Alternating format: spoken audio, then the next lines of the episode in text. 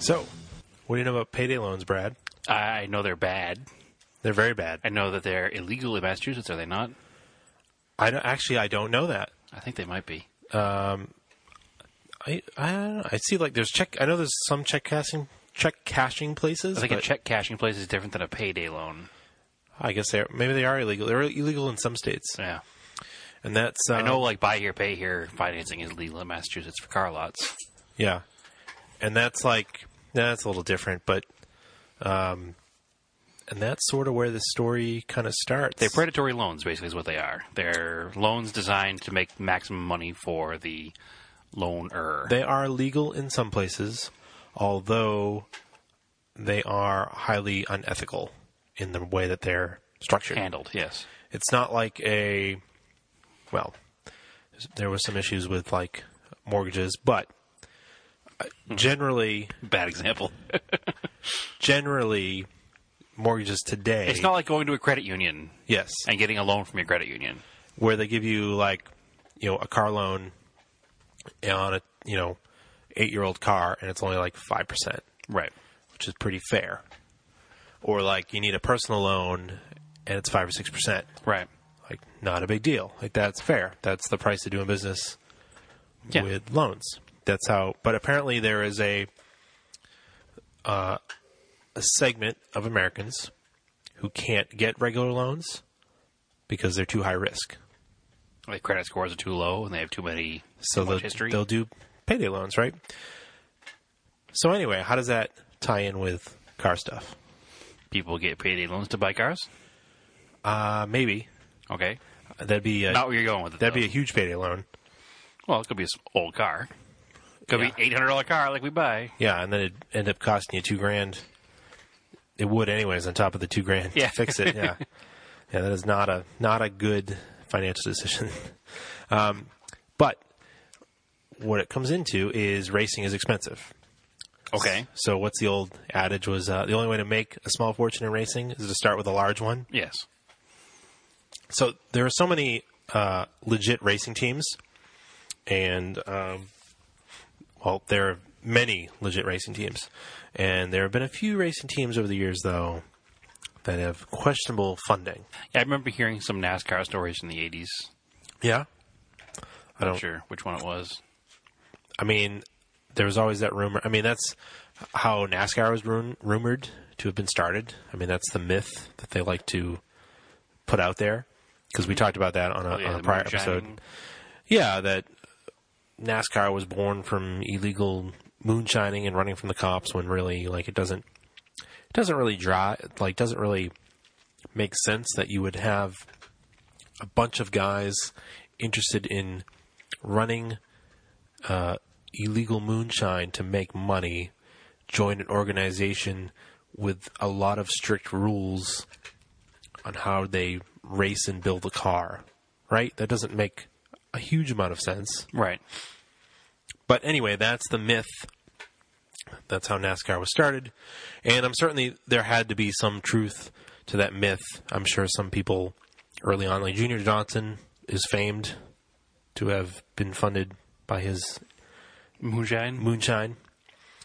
And then, of course, there actually is a brand of Junior Johnson moonshine now Oh, built is there on really? that myth. I didn't yeah, hear that, that. myth. Yeah, I didn't know that.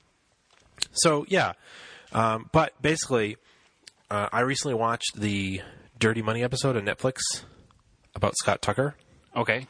and Level Five Racing, and he had I can't remember the name of his company. It it was you remember the commercials with Montel Williams. Do you need cash? It was like Fast Money Now. Yeah, exactly. That was his company. Okay. and so if you're not familiar with it, he was Scott Tucker was convicted of illegal short-term loans, which are payday loans, and racketeering in October of 2017.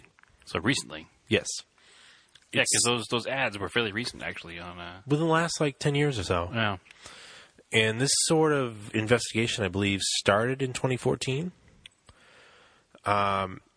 and why is this interesting, right? So this guy, Scott Tucker, he came in out of seemingly nowhere and started racing sports cars and turned out to be pretty good at it. Mm-hmm. But you know from just what we do with rallycross and autocross and stuff, It's expensive.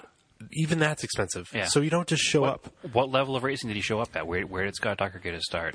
That's the thing. You just don't show up at r- and race sports cars at top level. That's not the normal thing for an average person. No. I mean, he's a rich businessman, so um, you know. But even for a middle-aged businessman, you know, they might buy a sports car and do a few track days. Yeah, But you know, Scott Tucker, St- Scott Tucker, this guy was all about taking to this high level, and it takes massive amounts of cash to do that. Um, basically, racing any type of car in any v- like version of racing, you might as well take a pile of money and light it on fire. Well, that's any hobby you get seriously into, whether Yeah. it be a car racing thing or even fishing or golfing. Yeah. You're spending untold amounts of cash in order to do the thing you enjoy doing. Mm-hmm. So now, like I said, what what level of motorsport did Scott Tucker like start turning up in? Where did he? He like, decided he start wanted to making do waves. Ferrari Challenge. Okay, so that's already expensive because you have to buy a quarter of a million dollar race car to start. Yeah, Yeah. and um, you know, payday loans are lucrative, Apparently, but uh, unless you're unless you're the lone E. yeah, but uh, highly unethical, um, but yet legalish. So uh, apparently, Tucker hired a driving coach. He wanted to go Ferrari Challenge and win a championship. He eventually started a team called Level Five okay, because they always wanted to push it to the highest level. which apparently is five. apparently. Um, and then eventually he became a ranked uh, gentleman driver in endurance racing in IMSA. So it's pretty interesting. And I kind of vaguely remember him back in the Yeah, the name sounds familiar. you know, early 2000s Yeah. till, you know, 2014-ish. And, uh, you know, his claim to fame was this, he wanted to move, or he claimed that this was, he wanted to develop a racing business from this level five stuff. So that's why Okay. he, I mean, that makes sense, and that'd be a good way to launder your dirty money. yeah. and there's a couple, um, like if you want to know more about that stuff, there's, have you ever listened to the Dinner with Racers podcast? I've heard an episode or two. Um, the level five one that talks about his a company is really good. Okay. Then there's they um, it's a guy that worked for him, and they talked about going uh, SCCA D class racing, which is these like little open wheel no these little like closed wheeled open cockpit prototype things Okay. that are basically just for the SCCA runoffs Yeah. and he wanted to set the lap record because there was a challenge put out by the, I think the Detroit region or the Midwestern region of the SCCA at Road America to set the lap record there in D spec or D class, whatever the hell it was. So that became his goal. Yeah, but they're they were already racing like at other levels too. So they took a car that is like a like a guy and like a guy and his wife and like his buddy might go to the racetrack on the weekends and just race. And they showed up and spent like they found every loophole in the rule book and they spent untold millions of dollars and went like five seconds faster than the lap record. So they obliterated it basically Yeah. by spending money at it. throwing And money so at that that particular podcast is fascinating. If you listen to it, the guy talks about how they looked at you could run so many CCs of normally aspirated, but you could run a 600 CC turbocharged bike engine, it. okay. and they're like, and they talked to their engine builder. He's like, oh, if you do it with the, you'd make like you know 300 horsepower with the with the normally aspirated, but if we would do the 600 cc turbocharged, you know, you'd make like you could do like 500 So that's But nobody- almost double. Yeah, but nobody did that because it cost too much money to develop that engine. So nobody did it before. You know, just one of those things that probably competition was good at the lower levels. So they kept it there. Yeah. And they didn't think anybody was actually going to exploit it, you know? So if we talk about the documentary on Netflix, you know, I think they tried to make the connection with illegal payday loans. And in the documentary, they, they talk about racing by the rule book. Okay. and we've sort of talked about this before. Uh, you know, it comes up a lot in the famous book, The Unfair Advantage, The Mark Donahue book. the Mark David Donahue. Oh, yeah, about No, Mark Donahue. Mark Donahue. Yeah, don't know why I wrote David it. Donahue. yeah, Definitely Mark Donahue. Yeah, I don't know why I wrote that. Famous racing driver David Donahue. No, Mark Donahue. Yeah. Um, Donahue was both a driver and an engineer, and he was famous for exploiting loopholes in the rule book. Right.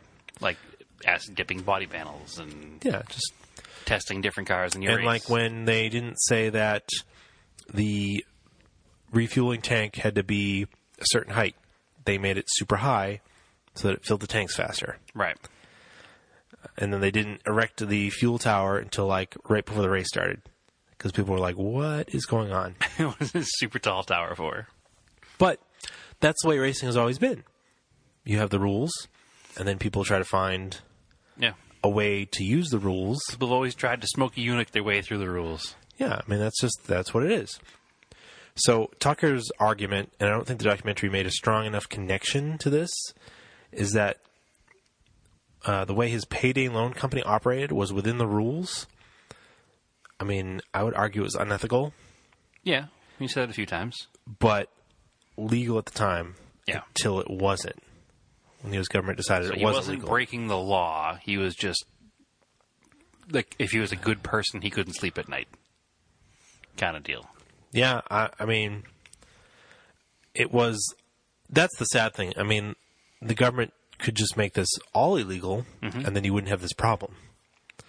But it wasn't illegal, so I'm sure, thanks to a whole nother podcast worth of um, government Yeah. spending and um, so people weren't. banks doing their Yeah, uh, what do you call it? Uh, what do you call it? due diligence. No, due we- diligence. No, what do you call it when you give Congress bribes, but you don't call them bribes?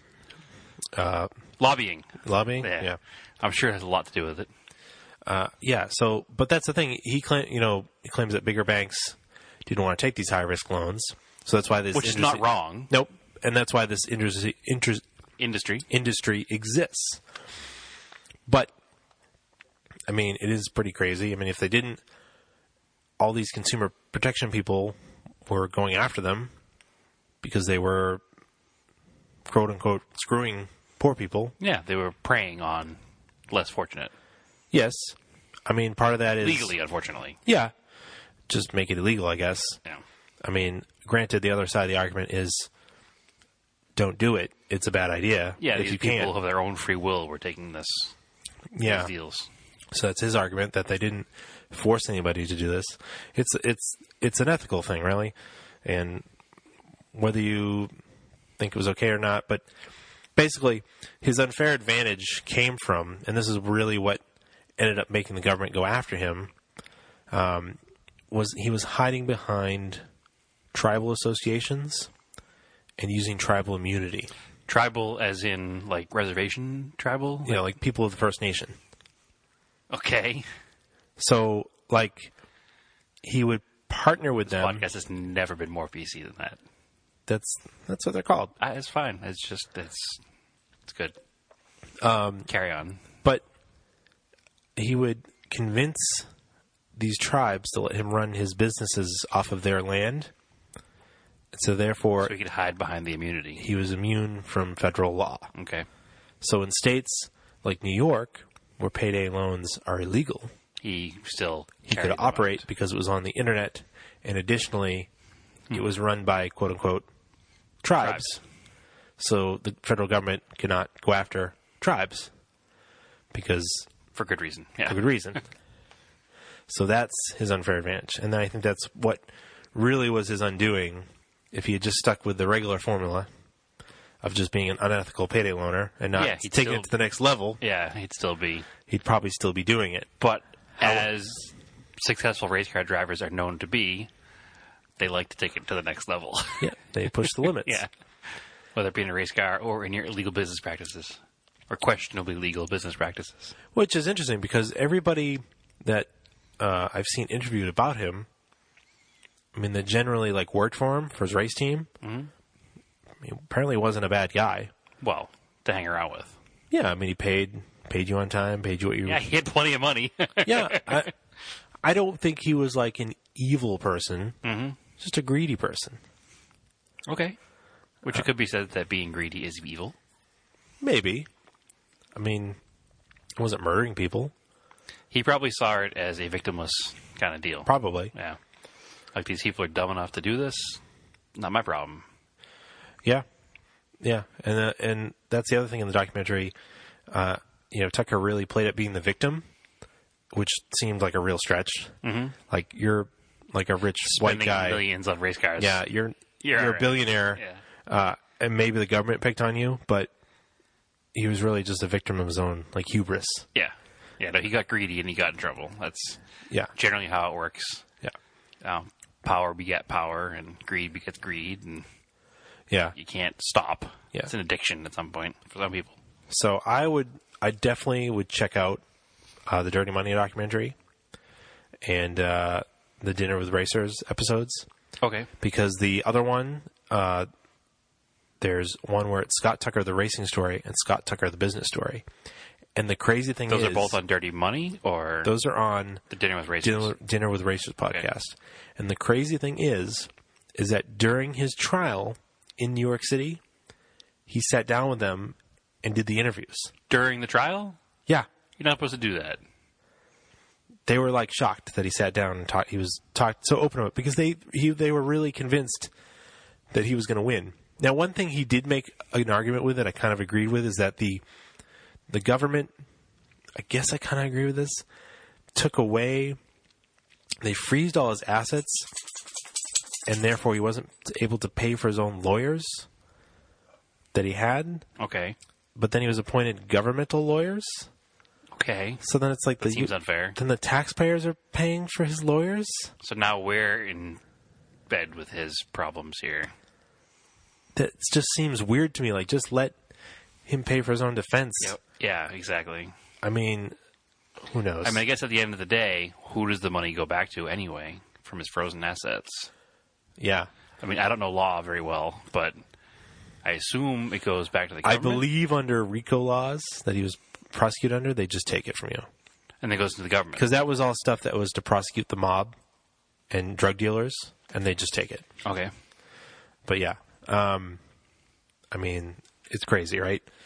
Like, It seems crazy. It sounds like a crazy story. I, I, I need to know more. I think, but Yeah, I mean, basically, like, I mean, the guy just, and the documentary is crazy because it opens on them pulling cars out of his house, race cars. race cars that Yeah. they've repossessed to pay off his debt. But what debt? His, um, what the government says that His legal he's, debt. he's owned in fines, yeah, Okay. and like you know his company, like all these people get laid off, but apparently in the documentary they make it seem like the company no longer exists and it's not doing business anymore. But it is. But then when you listen to the Dinner with Racers podcast, he's like, no, no, no, my business still exists. He just can't collect anything from it. It's still it's still running. So somebody else is collecting the money. He's according to Scott Tucker, the government is running his business because they seized it. So they're keeping it operational. That's according to him. Yeah, So and they're still giving predatory loans out to. yeah. Uh, and now the government's doing it. I don't It know just if went it's down still a whole other level. of I don't know if crazy. it's still running now after he's been prosecuted, but I haven't listened to the Dinner with Racers podcast. I feel like I should have done that. I didn't realize that there was just about the story there. I would have listened, but yeah, that's nuts. it's super nuts, and it's it's like super crazy. And this is all to go racing. Well, you need. Well, maybe not all to go racing. It was to be a wealthy it was to person. be a wealthy person, yeah. And his hobby happened to be racing. Some wealthy people play golf. yep, it happened to be go racing, racing. and that was the thing. He was very private about at first, like who he was, but then like they produced this flashy. It's probably on YouTube somewhere, a documentary about him, about being this gentleman driver. and then if you went and you saw like there's when you go to a racetrack and they have all the race trailers set up, like he would Yeah. ha- they would have this crazy insane setup that would cost like for an amateur level team. yeah, cost like thousands of dollars to set up. Probably more than that. Hundreds of thousands of dollars, I'm sure. And they had you know like a Formula One race trailer. Yeah, he had drivers on payroll and all this stuff because they ran teams. And I get it. Your idea was that you were going to start to Legitimize. race teams, but Yeah. you're basically, I don't know, you're ill-gotten money. It's very strange, but But not ill-gotten money. yeah, it's that's So the Oh, is it- weird thing to So me. it's- it doesn't. I, I'm I'm confused as to what's illegal that happened here, because if all of this was legal while he was doing it, why is he in trouble for it? it was legal until the very end when someone figured out that he was doing it on behind uh, like tribals, tribal stuff. okay. and like he claimed that he wasn't actually he didn't actually own these companies he just worked for them So he like managed them for the tribes, quote unquote Basically what- managed them yeah. he managed them for the tribes right? but he was he The was just an owner. employee but he's really the owner and it was all getting funneled to him all the money Mm-hmm. and not very much was getting funneled to the tribes Of course, yeah because why would it? yeah and i and that's when people started to figure out that what he was doing was wasn't legal and like the um the headquarters would be in Kansas City and then the when people would call and ask the employees where they were and he claims he has no knowledge of this they were told to say they were where the tribal communities were Okay, located so they were giving out not in Kansas City. Not in False Kansas City. information. Yeah, That's an interesting story. it's a very interesting story, and you're not you're like you're like I kind of feel bad for him, but then I don't. Yeah, he lived the fun life for a while, Yeah. and I'm sure is he still in jail now? Oh, he went to jail in October. Oh, just this past year. Yeah, So he's currently in jail. yeah. So he's I believe he's going to serve. In fact, they said 16 years, Okay. but I mean, Crime don't pay. he thought he was going to get life, but I don't know. It didn't really didn't murder anyone. Yeah, seems like we have a tough crime to get life for. Yeah, it's just. I mean, part of it's like, I don't know, just don't get a payday loan if you can. Just don't do it. Yeah, I don't think I there's don't- a reason for it. But again, Some people have to, I guess. maybe there's some people that have to exactly. I've never, I've never experienced that type of poverty, luckily. But yeah, I mean, it's just crazy stuff. Um, so that is definitely worth a watch. So the name of that episode, the show is called Dirty Money. I don't remember the name of the episode, but it's episode two. Okay, And it's you- on Netflix. It's on Netflix. Yeah. Almost everyone has Netflix. Just go on and look for it. And um, the Dinner with the Racer podcast, you can just find them. yeah, it's free. Yeah. And I've heard some of their episodes. I don't remember specifically specifically which ones I've listened to, but it's a good show too. They have some great ones. Yeah, The the Jeremy Mayfield one's pretty bonkers too. the NASCAR driver. Yes. Yeah, I haven't listened to that one either. Yeah. Who was kicked out of NASCAR for doing meth, but claims it wasn't meth. It was a mixture of over the counter drugs that looked like meth on his drug test, Right, but then was caught with meth. with meth in his house. Yeah, Yeah. Wild. yeah. He drove the mobile car, right? Mm-hmm. Yeah, No, he's pretty cool back in the day. I remember. yeah. It's real cool. He's doing meth. it's a party animal. So, um, Tucker was convicted of deceiving people out of money using payday loans, but he didn't deal drugs. Right, which is an important step in the Mm-hmm. level of crime to do to, to fundraising, correct? Um, that brings us to the 80s. Randy Lanier was IMSA, right? Yes. Okay. And if you have ever uh, watched another great documentary called Cocaine Cowboys, Okay. South Florida was basically a sleepy tourist destination for post war America until the massive influx of illegal drugs from South America and the money that went with it built South Florida. So, as I was talking on the last podcast, so I was just in Florida. Florida Yep. for the, and we've talked on the previous podcast about fl- racing in Florida and Daytona and Sebring and how it how it Uh, basically became. Yep. just a thing because of the climate and the space. Um, well, it was also because of all the in the 80s and 70s and 80s, all of the drug money, because Florida was a great place to run drugs from South America. No, it was the closest point to South America.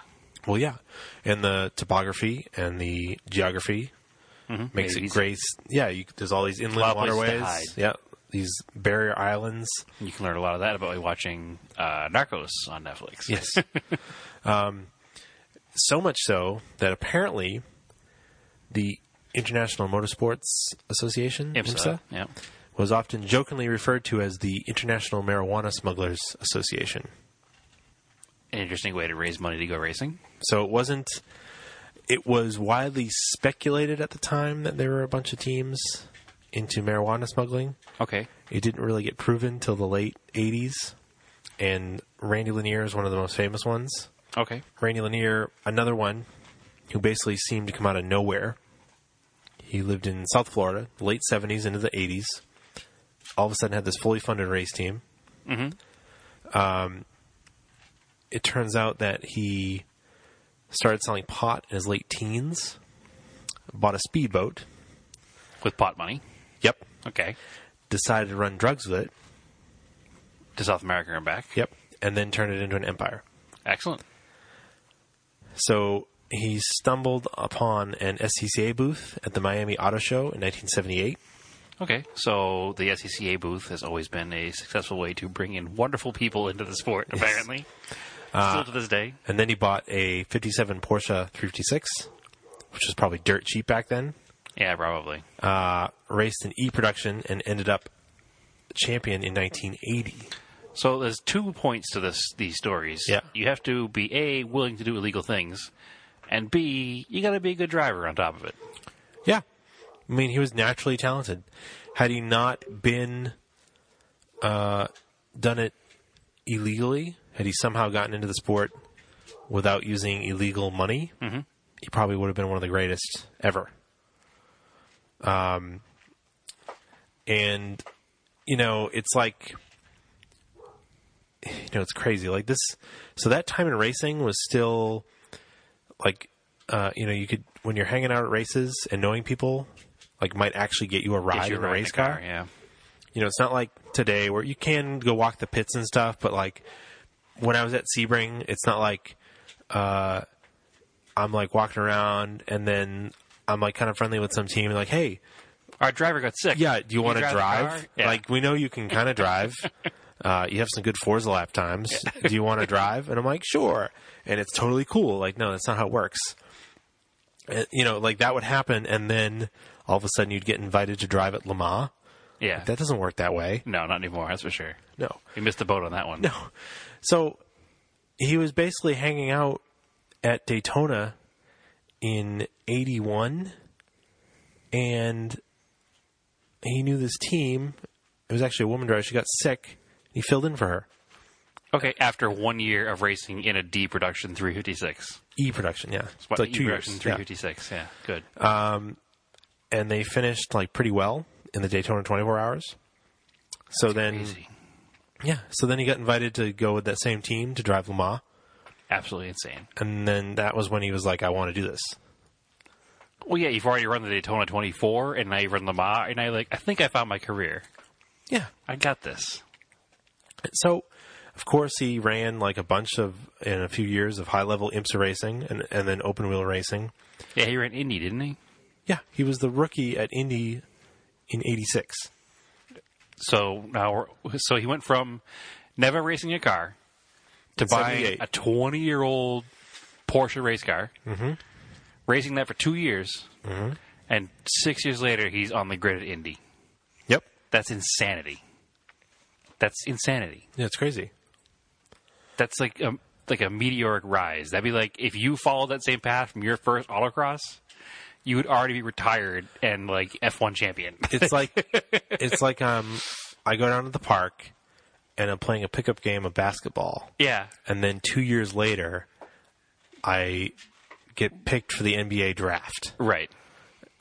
and I'm like, I'm not like the number one pick, but I'm like in the top ten. Right. and then and then you win a like, a championship. couple of years later, You win yeah, rookie of the year. yeah, I'm on a championship team. Like, Right. it- For those of you who don't know Andrew as well as I do, I have seen Andrew play basketball. Not and this very good story at it. is completely, completely untrue. yeah. All right. So it'd be like, uh, I was okay at playing soccer. It'd be like all of a sudden I get picked for like Manchester United, Okay, and then I go play for like we get the picture. We all know you blew your Achilles heel, you blew Achilles tendon, and now you can't play at all anyway, so it doesn't matter. So, of course, racing isn't cheap. Towards the late 80s, questions are starting to arise where his money was coming from because none of his cars had Real sponsorship. sponsors, which is funny because he's successful. You would think he would have earned sponsors and then not had to worry about this whole illegally funded Yeah, race. but he team showed thing. up with, like a March, um, uh, like a March GTU. It was like one of his first race cars. Like it was like a crazy expensive car. no livery on it. No, Yeah. Just had a pot leaf on the hood. Yeah. Basically, it should have. I mean, uh, you know, he always claimed that it was from his jet ski rental and powerboat company. Very South Florida. Yep. Um, well, eventually the FBI figured it out, and associates were arrested, and they rolled on him. They basically fingered Lanier Yeah. for everything Yeah. in light of lighter, you know, lighter sentencing. Um, but the crazy thing was, so he was bringing in, he wasn't just like selling drugs; he was trafficking in them. Yeah. Well, that's what the boat was going back and forth to South America. But it wasn't just like powerboats; it was they would set up barges okay. with false compartments. So they would pack in the bales of co- of uh, not cocaine. Bales. He never. I'm sure there He was. never. No, he says he never sold cocaine. He stuck with marijuana. And they and he actually he claims that that's probably why he's still alive. He didn't get murdered by the coke cartel, dealers because they yeah. were more much more violent than the pot dealers. Okay. Clearly, pot they're laid back, right? Yeah. Again, we've seen Narcos. Uh, Yeah. Everybody in the show dies eventually, Yeah. it seems like. So they would run these barges with false floors. They'd weld in compartments over the stored weed. Yeah. he'd bring it up to like New York. They'd park it, have guys cut open the stuff, and then it would go out to distribution. Right. And then his money would go back into his race cars. Yep. Not a bad place to put your money. Well, your ill-gotten money, I guess. Well, you gotta do what you gotta do. Yeah. Listen, you and I will never have a successful race team, so let's start importing drugs. No, You heard it here probably first. not a good idea. Definitely not a good idea. I just walked in. What are you talking about? Yeah. You know, so he eventually gets arrested after crashing an IndyCar and like breaking his leg, like in '87. Okay. and this was like the end of it. Um, then it's crazy. His his capture story is nuts. He goes on the run, leave like his wife just has his second kid. He takes off with his mistress. Oh, good. He ends up like I believe it was in Europe for a little bit, and then he ended up in Antigua where he had some property. And he was out fishing and got arrested by the U.S. Navy. They tracked him down after he like tried to escape and like run up. It was like he was in a sailboat and they thought they were going to get stopped and they were just going to check their papers. And then he, he was like, no, they're going to try to arrest me. So he jumped in like a Zodiac and like took off. And then hearing him tell this story too, um, because he did an interview for the Marshall Pruitt pod- podcast Okay. it's crazy. He like ran up these like mango grove or something, like barefoot with just swim trunks on, like trying to get away, and eventually just got arrested. But I mean, the other crazy thing too is that he actually thought that while he was on the run, he was going to move to Australia, change his name, and drive race cars down there. like nobody would know who he was. Who's this guy? Yeah. um, but eventually, uh, you know, he was caught. He spent 30 years in prison. And I guess he tried to escape a couple times. So he ended up at Supermax in Colorado. awesome. And, uh, I mean, you feel kind of bad because the poor guy did like a bunch of time in solitary. Well, I mean, he obviously did things to deserve it, Yeah, I mean, in the end, all I did was sell weed, but which is not totally legal. In this, I know that's the ironic. well, thing, it's right? not totally legal. It's still federally It's illegal. federally legal. Yeah, it's Yeah. this weird gray area, right? We're getting in strange times. yeah. But and then for some reason, there's some sort of loophole, but it's in sealed court documents that have not been released, and he was released for prison in 2014. so that wouldn't have been 30 years. Roughly 30 years. Yeah, because if he was arrested in 87, 88, that's like 26 years. Yeah, roughly. Yeah. but he was released for time served. Uh, and it's interesting because he took up like painting, and he took up meditation, and he's like this like super chill like dude Again, now. again, it's Yeah. marijuana. Yeah. he was probably pretty laid back all the time. Yeah, I'm sure he can't because I'm. I mean, I don't think I think they said he's off parole now, and he actually works as uh, he teaches race driving and does like Race driving, but not race funding. I hope. no, Yeah, and he does like driver instruction days and stuff like that, and like ride-alongs at like those supercar like ride-along things. So that's pretty cool. And he's done like uh, I believe Road and Track had him on their American endurance racing team and stuff, and really. yeah, So he's back in like legit circles. yeah, 'Cause he he did his time, Yeah, no, He's it's not- good for him. been involved in any crime since, so. He's, I guess he's a pretty chill dude, and they just he's still a good driver. But you know, unfortunately, he went to prison when he was in his thirties or late thirties, and he missed out on a whole bunch of time where he could have His prime racing career. and he could have been a really, really great driver. But since he decided to do illegal things and fund his race team that way, If you can't do the crime, don't. You can't do the time. Don't do the crime. yeah, well, he did do the time.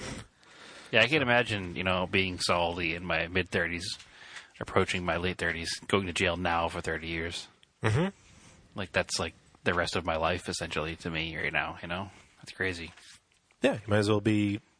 It's a non-death death sentence. So Yeah.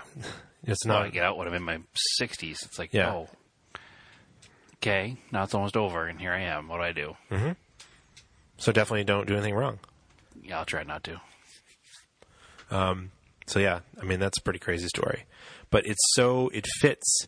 It's like so Florida, so eighties, Yeah, it really is. like, and you know, just being down there, you're like, I, I get it. Like it definitely, like there's not much down here. Like to try to explain to someone that you're racing, spending millions of dollars racing, comes from your jet ski rental company and power boats. Yeah, it's a really successful jet ski rental company. Yeah.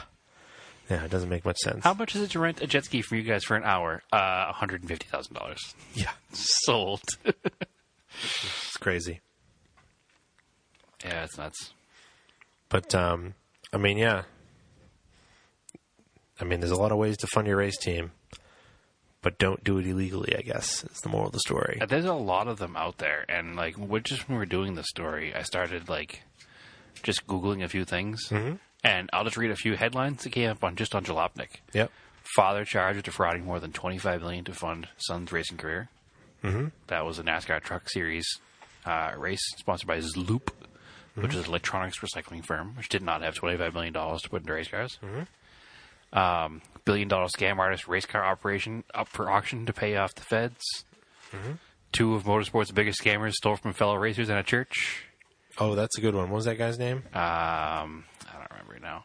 Force India F1 team owner arrested on fraud and conspiracy Mm-hmm. charges. Like, there's so many of them. There's y- the money's got to come from somewhere, I guess.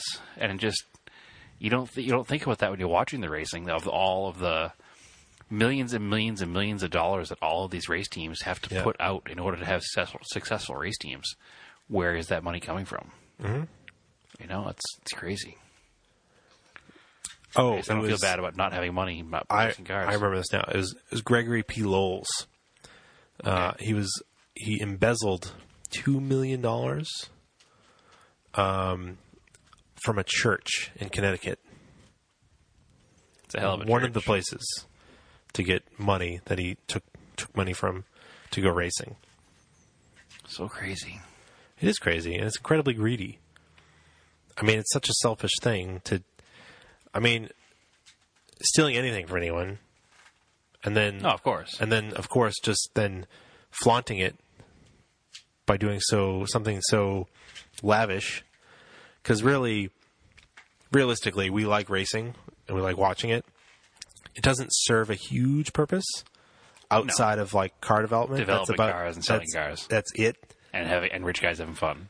Exactly. So it's like just such a jerky thing, and it looks so bad. It makes everything look so bad that Do you know that some of Scott Tucker's payday loans at seven hundred percent interest by the time they were paid off? yeah, That's seven hundred percent Yeah. interest.